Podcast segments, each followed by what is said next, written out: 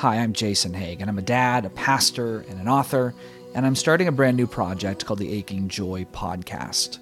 I'm going to sit down with writers and artists, and we're going to share stories of hope in the midst of hardship. Now, you might be asking, why would I be doing this in the middle of a global pandemic? Well, frankly, it's because we're in the middle of a global pandemic. We need stories of hope, now more than ever. Have my own story of hope. It has to do with my son Jack, who's 14 years old and has severe autism. I wrote about our journey in my recent book, which is coincidentally entitled Aching Joy. So, naturally, you can expect some of these interviews will involve people in the autism community and in the general disability community. And because I'm a pastor and my faith is integral to my life, you can expect there will be a good bit of God talk too.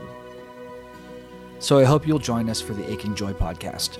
You can find out more about it at achingjoy.com.